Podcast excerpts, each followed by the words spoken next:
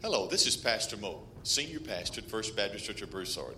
Thank you so much for taking the time to listen to these messages.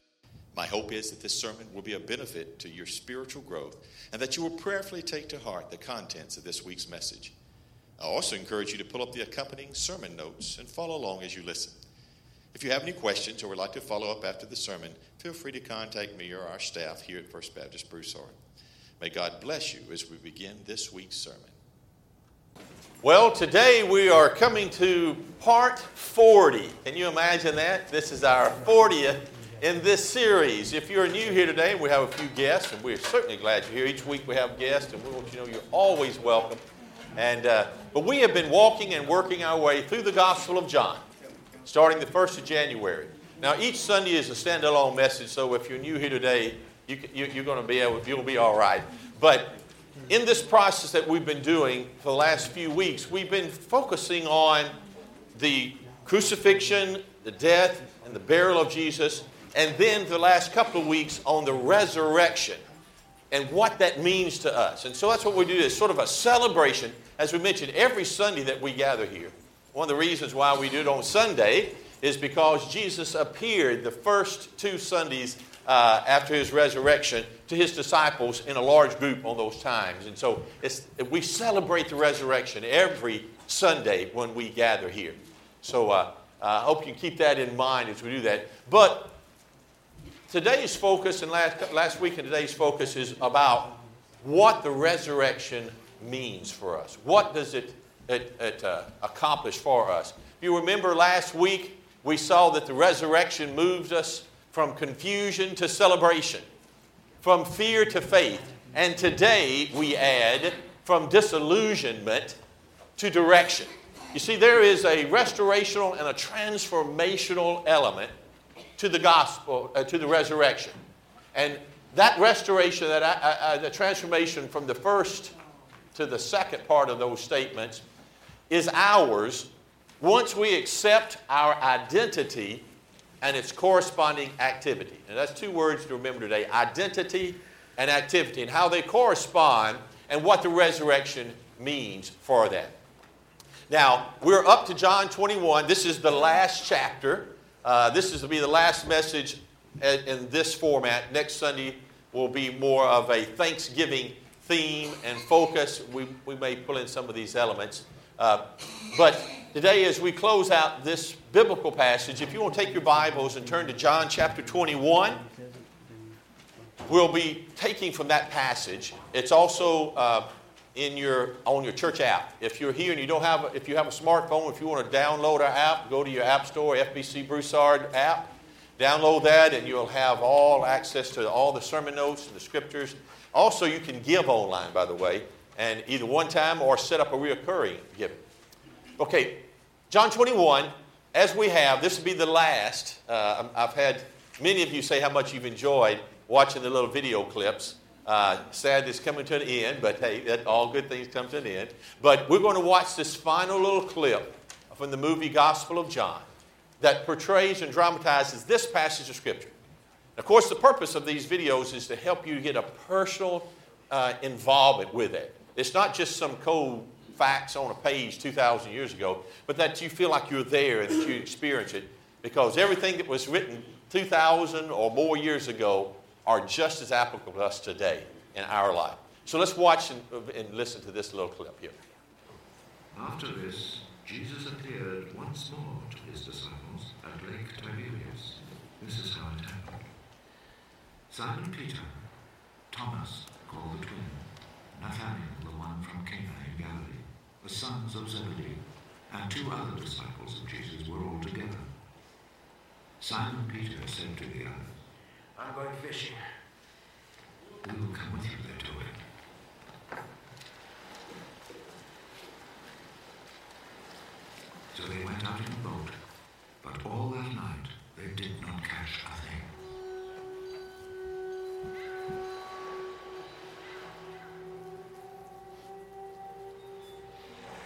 As the sun was rising, Jesus stood at the water's edge, but the disciples did not know that it was Jesus. "Young men, haven't you caught anything? Current thing! Throw your net out on the right side of the boat.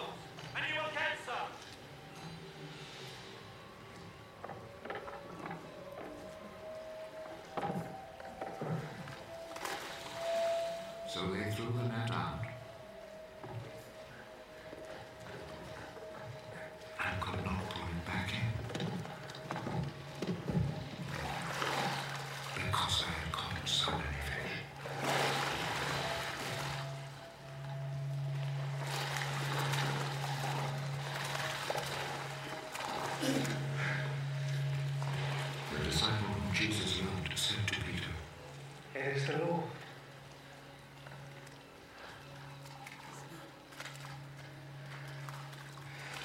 When Peter heard that it was the Lord, he wrapped his outer garment around him, for he had taken his clothes off, and jumped into the boat. The other disciples came to shore in the boat, pulling the net full of fish. They were not very far from land, about 100 yards away. When they stepped ashore, they saw a charcoal fire there with fish on it and some bread.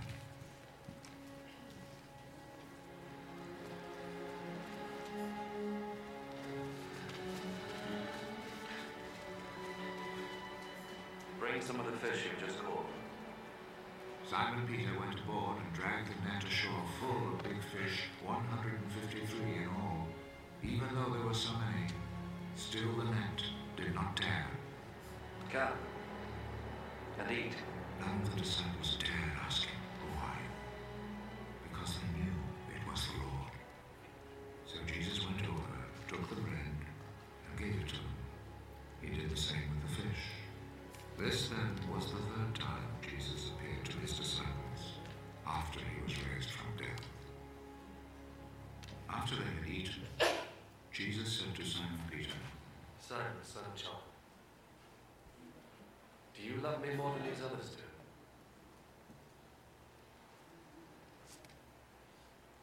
"Yes, Lord. You know that I love you." "Take care of my lambs." A second time, Jesus said to him, "Simon, son of John, do you love me?" "Yes, Lord. You know that I love you." "Take care of my sheep."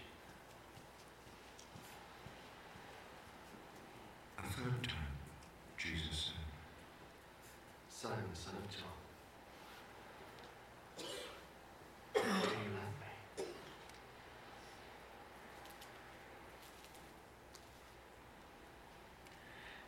Peter became sad because Jesus asked him a third time, "Do you love me?" And so he said to him, "Lord,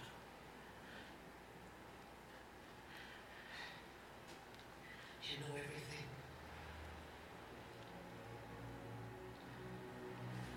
You know that I love you."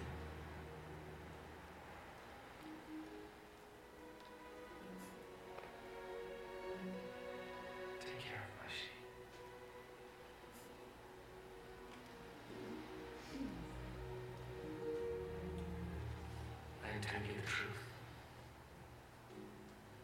When you were young, you used to get ready to go anywhere you wanted to. But when you are old, you will stretch out your hands, and someone else will tie you up and take you where you don't want to go." In saying this, Jesus was indicating the way in which Peter would die and bring glory to God. Then Jesus said to him, "Follow me." Peter turned around and saw behind him that other disciple whom Jesus loved, the one who had leaned close to Jesus at the meal and had asked, "Lord, who is going to betray you?" When Peter saw him, he asked, "Lord, what about this man?"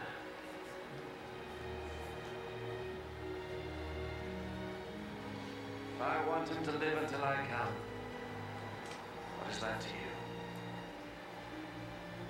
"Follow me." So a report spread among the followers of Jesus that this disciple would not die. But Jesus did not say he would not die. He said, "If I want him to live until I come, what is that to you?" He is the disciple who spoke of these things, the one who also wrote them down. And we know that what he said is true. Now there are many other things that Jesus did. If they were all written down one by one, I suppose that the whole world could not hold the books that would be written.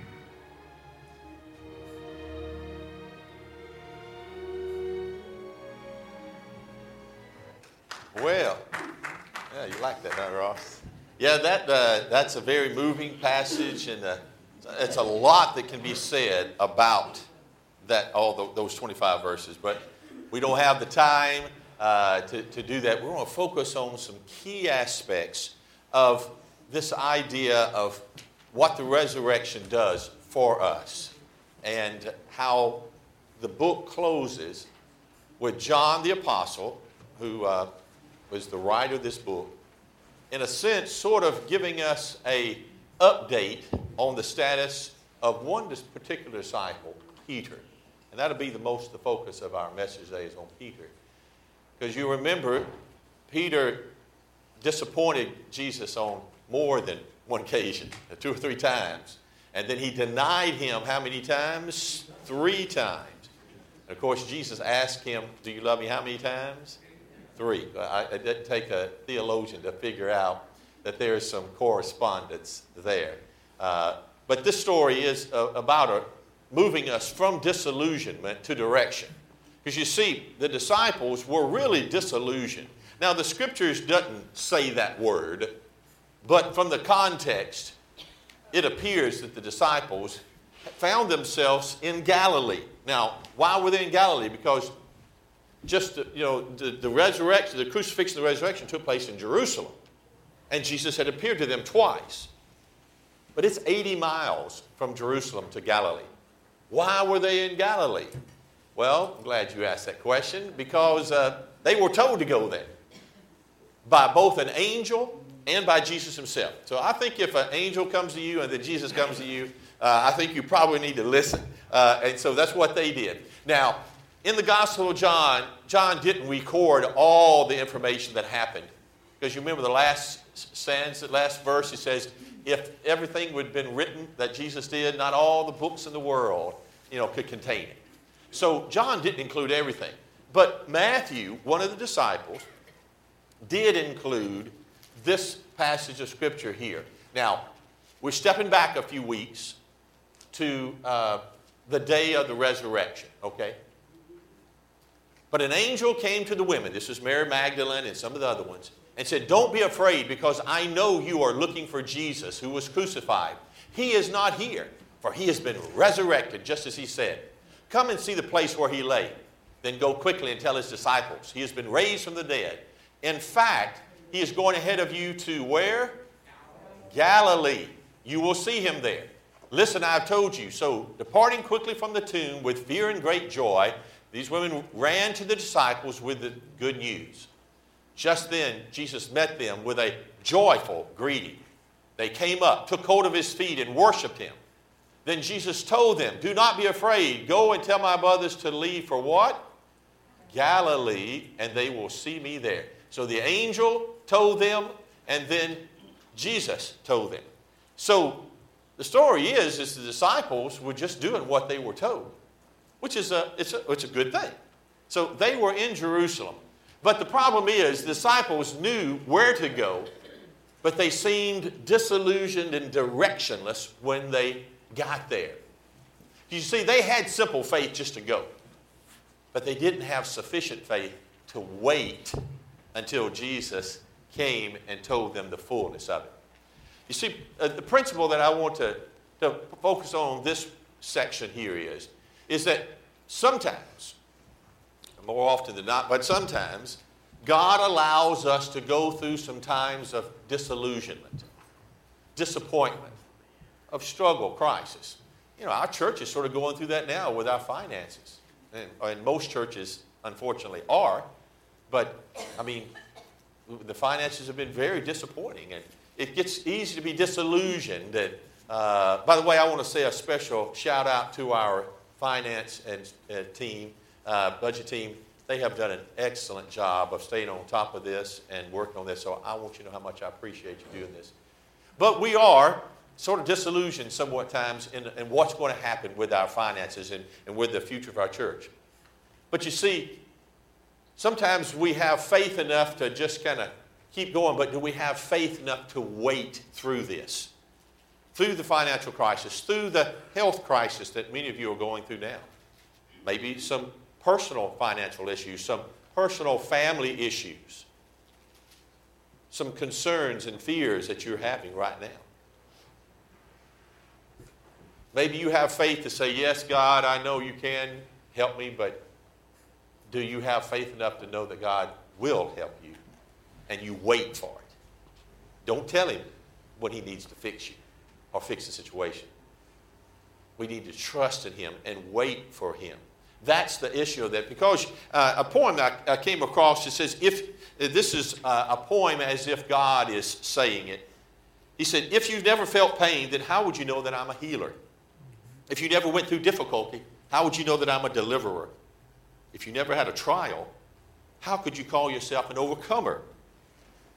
If you never felt sadness, how would you know that I'm a comforter?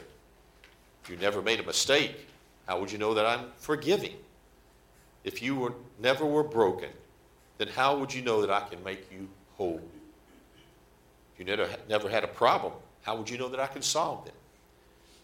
And then if your life was fully perfect, what would you need me for? You see, God allows us to go through some times of disillusionment, of discouragement for a purpose.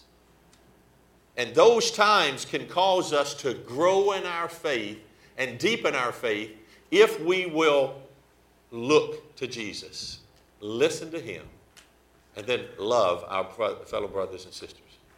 That's what we need to be doing. So with that in mind, let's move, like I had mentioned earlier, to Peter. There were 7 disciples that were there fishing. But Peter is the one that gets the attention here. Because really it's Peter who needs to accept his identity, which will give him clarity on what his activity should be. Because it's Peter that moves from disillusionment to direction. Of course, Peter is just a symbolic of us. We need to do that same thing. Because this whole story is about restoration and transformation. So if you're here today and you've never failed, never made a mistake, never been disappointed, I would encourage you just take a nap or maybe pull up your phone and play Angry Birds or something, because this message won't be any good for you, because this is about those of us here that have messed up, myself included. And not staying there, realizing we don't have to stay failure, because, you see, I like this little saying here in yellow. It's by Richard Sibbs. Now, Richard Sibbs is from the 1700s. He was an old Puritan preacher, but he has a good point. He said, we discover with Peter, as in this story, that there is more mercy in God than sin in us. Amen. Isn't that wonderful? Amen. More mercy in God than sin in us. You see, behind this story of disappointment, disillusionment, denial that we see in Peter and the other disciples as well, we find a wonderful, liberating, hope-filled truth. Your failure is an event, not your identity, not your destiny. We all make mistakes. Every one of you here, myself included, we failed. We made mistakes. And maybe even recently. Maybe even today. But you see, that's not your destiny. It doesn't have to be your destiny. It doesn't have to be your identity. If we choose, because if we will fully understand our identity, then it's going to give clarity to our activity in our life. Well, let's quickly look at 3 things that we learn from this passage about our identity and its corresponding activity. Obviously, we are fishers of men. That's our identity. Now, when I say fishers of men, ladies, don't feel like I'm leaving you out. That's just a generic term. Men, women, students, and everyone. I want you to know I'm inclusive in that. But as fishers of men, we are to obey him. That's our calling, our task. Now, in this passage in John 21, the first 8 verses, we find Jesus appearing on the shoreline early at the break of dawn on one morning while the 7 disciples were out on a boat fishing. They'd been there all night long, caught nothing. At the break of dawn, Jesus yelled out. Now, they didn't know Jesus. It was Jesus because it was still kind of half dark and it was 100 yards away, the scripture says. He said, hey, boys, you haven't caught anything, have you? Nah. You hate that, guys, when you go fishing. Anybody else get fishing? Nah, I didn't catch nothing. Mr. Jim, he always catches fish, so he never has to say that. But you know, just no fish. And he said, throw your net on the right side. You know, it's always good to do the right thing, but to throw your net on the right side. And, man, they caught all kind of fish. Well, the disciples may not have been the brightest bulbs in the pack, but John was pretty sharp, and he looked at Peter and says, you know, that's the Lord. Now, they didn't do anything, but except for Peter. He took his robe that he had, wrapped it around him, and jumped in the water and swam ashore. Peter is always a little bit impulsive to do wrong, but also to do right. They dragged the boat ashore. They came ashore, and they brought that net of fish together. But you see, if they had not obeyed him, they would not have had that great catch. They would not have had the success. It didn't make much sense in reality.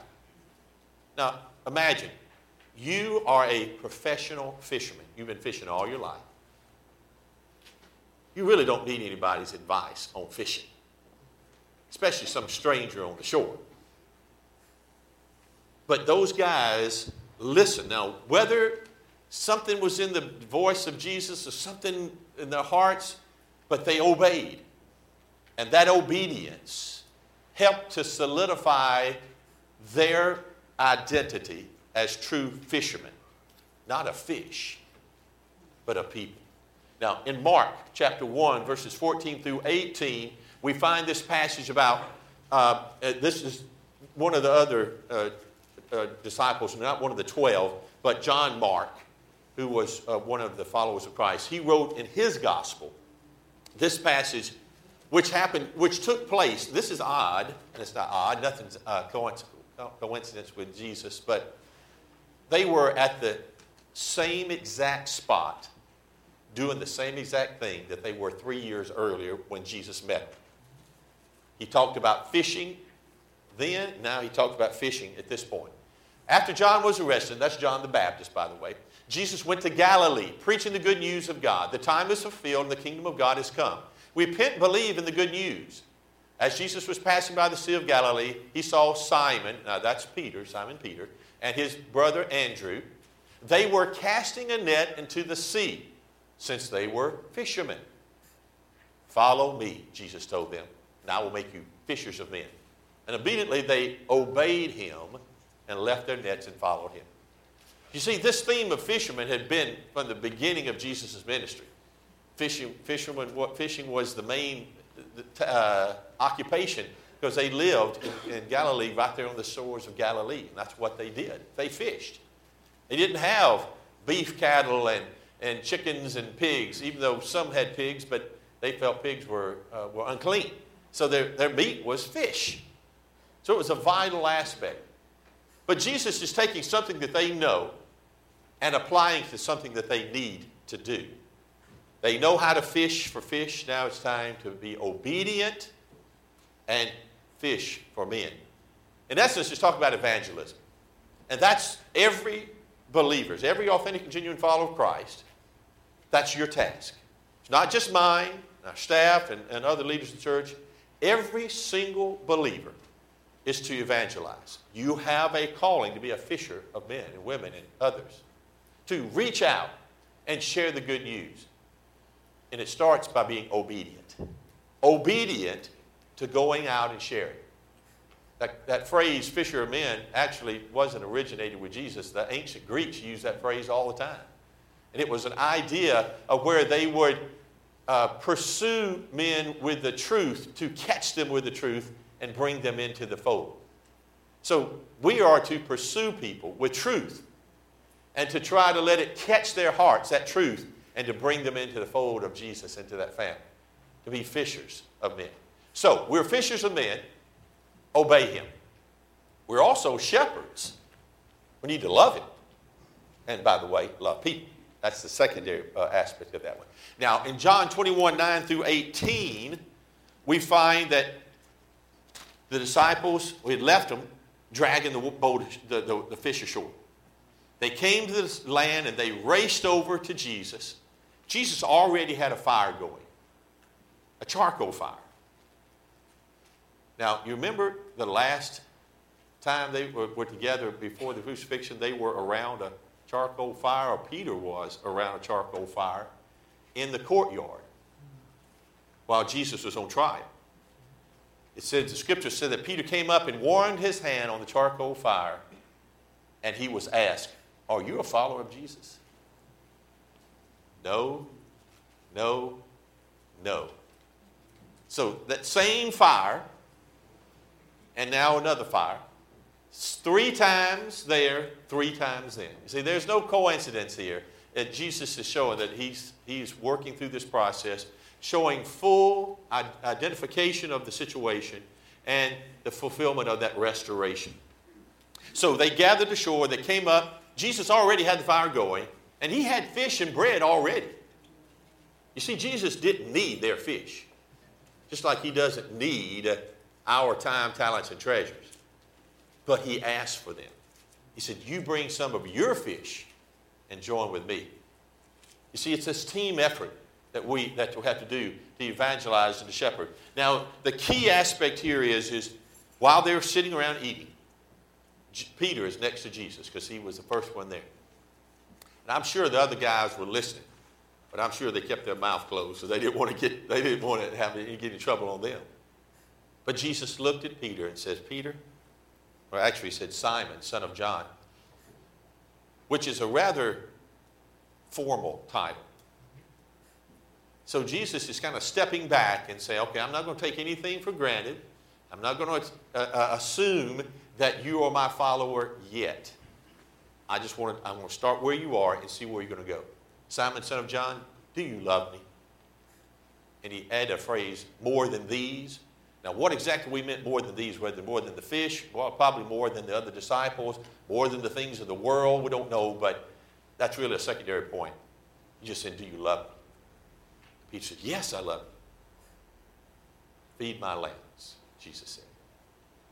A few minutes later, he looked at Simon Peter again and said, Simon, son of John, do you love me? Almost the intent of it, do you really love me? And Peter said, well, yes, Lord, you know that I love you. Shepherd my sheep. A few minutes later, Jesus looked at him again. Simon, son of John. And I'm sure Peter's heart started sinking just at the words, and not again. Do you really love me? Peter was just overwhelmed with himself. He says, Lord, you know everything. You know that I love you. Feed my sheep. Now, each one of those is a slightly difference. Feed my lambs, shepherd my sheep, and then feed my sheep. Now, there's a lot that we can talk about that, but basically it means whether you need to feed the unbelievers and the new Christians. You need to feed the old Christians, the lambs. And that feeding process is all round up in shepherding. We're to be shepherds. And one of the reasons why I'm called a pastor is because it comes from a word that has the idea of a shepherd. But you see, I am not the only one, or Pastor Adam, not the only one to be shepherds here. We are to shepherd one another. It's the idea of caring for one another and loving one another. Jesus asked him 3 times, do you love me? He didn't ask him, are you going to go evangelize? Are you going to go do this? Are you going to do that? No, he said, do you love me? See, that's the thing is, it's not so much what we do for Jesus. It's just our love for Jesus. Because if we truly love Jesus, we're going to fish for men. We're going to evangelize. We're going to care and shepherd. And this, you could almost say this is a discipleship, to disciple others. We're going to care for those. A lot of times I and other pastors and leaders stand up and say, you need to do this, you should be witnessing, you should be giving, you should be doing that. I shouldn't have to be telling you those things. If you love Jesus, you're going to do the things he asks. If you truly love your spouse and love your children, when they ask for something that's reasonable and acceptable, you're more than welcome to go to extra effort, to get up middle of the night or do whatever to do that because you love them. I don't need to hammer you about your time, your talents, and your treasure. You should know already that you're obligated, responsible, but most importantly, privileged to do that out of your love. If we truly want to be authentic and genuine followers of Christ, then we have to be good fishermen, but we also have to be shepherds, to care for one another, to love one another. I've always hoped and prayed that our church would be a church of love, that the community could look into that and see that. And I think for the most part it is. But I've come to see there's some cracks in that that are starting to show. I think because, number one, our America is in such a terrible shape. There's so much hatred and anger and confusion and selfishness that it seeps in. All of us here have probably some financial or medical situation in our family that's causing us some stress. And then our church is in great financial need and causing stress. And it can cause us to sort of nip and bite at one another. But you see, the thing, what we need to do now is we need to love one another now more than ever. We need to respect and care for one another more than ever. Young people, respect and love the older people. Older people, respect and love the younger people. We're all in this together. And when we start turning on one another, we're going to find ourselves drifting away. But if we will focus on Jesus, love Him with all our hearts, and love one another. Remember our motto? Loving God, loving one another. We've got to revisit that. And I want to remind you of that. I believe that we can see some of our greatest days ahead. Now, whether we have to continue in some little disillusion for a while, maybe so.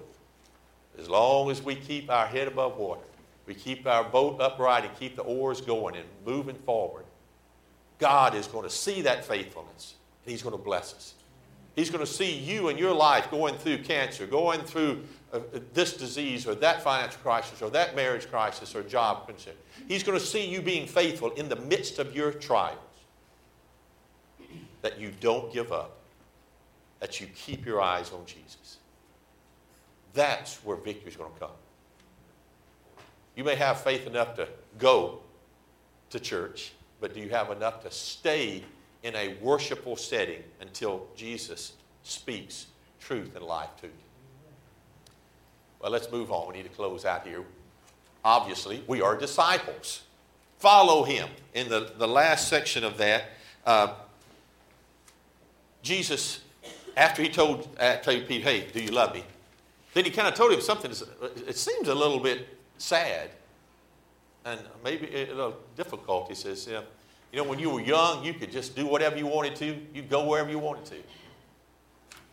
But see, as you get older, somebody's going to tie you and take you where you need to go. And that was a phrase. Sometimes, you know, when you say certain phrases, they have a meaning that you know. Well, that phrase, they're going to take you and lead you where you don't want to go.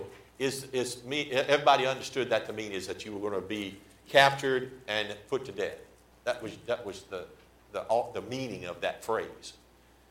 So Jesus is saying, listen, oh, you love me? Oh, by the way, you're going to die for me.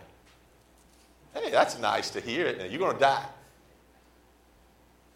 But then He comes back and says very simply, the first of two times, follow me. You see, Jesus wanted to let Peter know, hey, it's not going to be a walk in the park here as Christians, as faithful believers.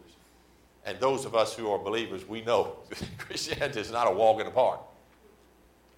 But it is walk in the field of grace with the Savior next to us. And we're never alone. Trip, He's there to pick us up. Fall, He's there to pick us up. Get distracted, He's there to pull us back on target if we will focus on Him and keep Him in mind. But the key here is to follow Him. We've got to follow Him. Now, by this time, it must be obvious that Jesus and Peter were walking together, and the disciples, the other six of them, were walking behind them. John immediately, and then the rest of them. Now, why Peter did this? He said, Jesus, okay, you want me to follow you? Well, what about him? Now, maybe he didn't say it that way, but that's the context. What about him? You know, like, you know, you tell one of your children, go clean your room. Well, what about her? What about him? Now, that's what y'all did. Y'all point to each other, huh? It was none of Peter's business what John was supposed to do. You see, too many times we try to take care of other people's business, and we need to keep our nose out of their business. Jesus has a purpose and a task for you. It may be slightly different for you and for you. So you can expect him to act just like you, to dress like you, to sing the same songs you want, to say the same words you do, to dress the same way you dress, to believe and vote the same way you vote. As long as we are biblical and honoring God, there's sort of a wide spectrum there. We need to be cautious and careful, and we need to pay attention to our fellowship. You don't need to worry about my fellowship. You need to pray for me and encourage me. But first of all, you need to say, well, am I following? And then if you are following, then you have the responsibility and the privilege to encourage others. You know, it's sort of like if you don't clean up your own room, how can you fuss at somebody else about theirs? We are to follow him with all our hearts, no matter what the case. Whether death comes, whether financial crisis comes, family crisis, illness, disease, separation, imprisonment, death, whatever. We've got to stay faithful. We've got to be fishers of men and obey him. We've got to be good shepherds. We've got to be disciples. Well, let's kind of bring it to a conclusion here and a few phrases to remember. Our identity in Christ reveals to us the activities that we should participate in. We are to be authentic and genuine reflections of Jesus Christ in our thoughts, our words, and our actions. The bottom line is, if we want to fulfill God's design for life, we must conform to the image of Christ. See, it all comes down to us following Jesus. That means we act like him, we talk like him, we love like him, we serve like him. And when we do that, we're going to be authentic. We're going to be faithful. So in conclusion, as we revisit our first slide, we can move with confidence and assurance, no matter where you are in your life, from confusion, celebration can be there. You can move from fear into a life of faith, and you can leave your disillusionment and move into the direction of knowing Christ is fully Savior.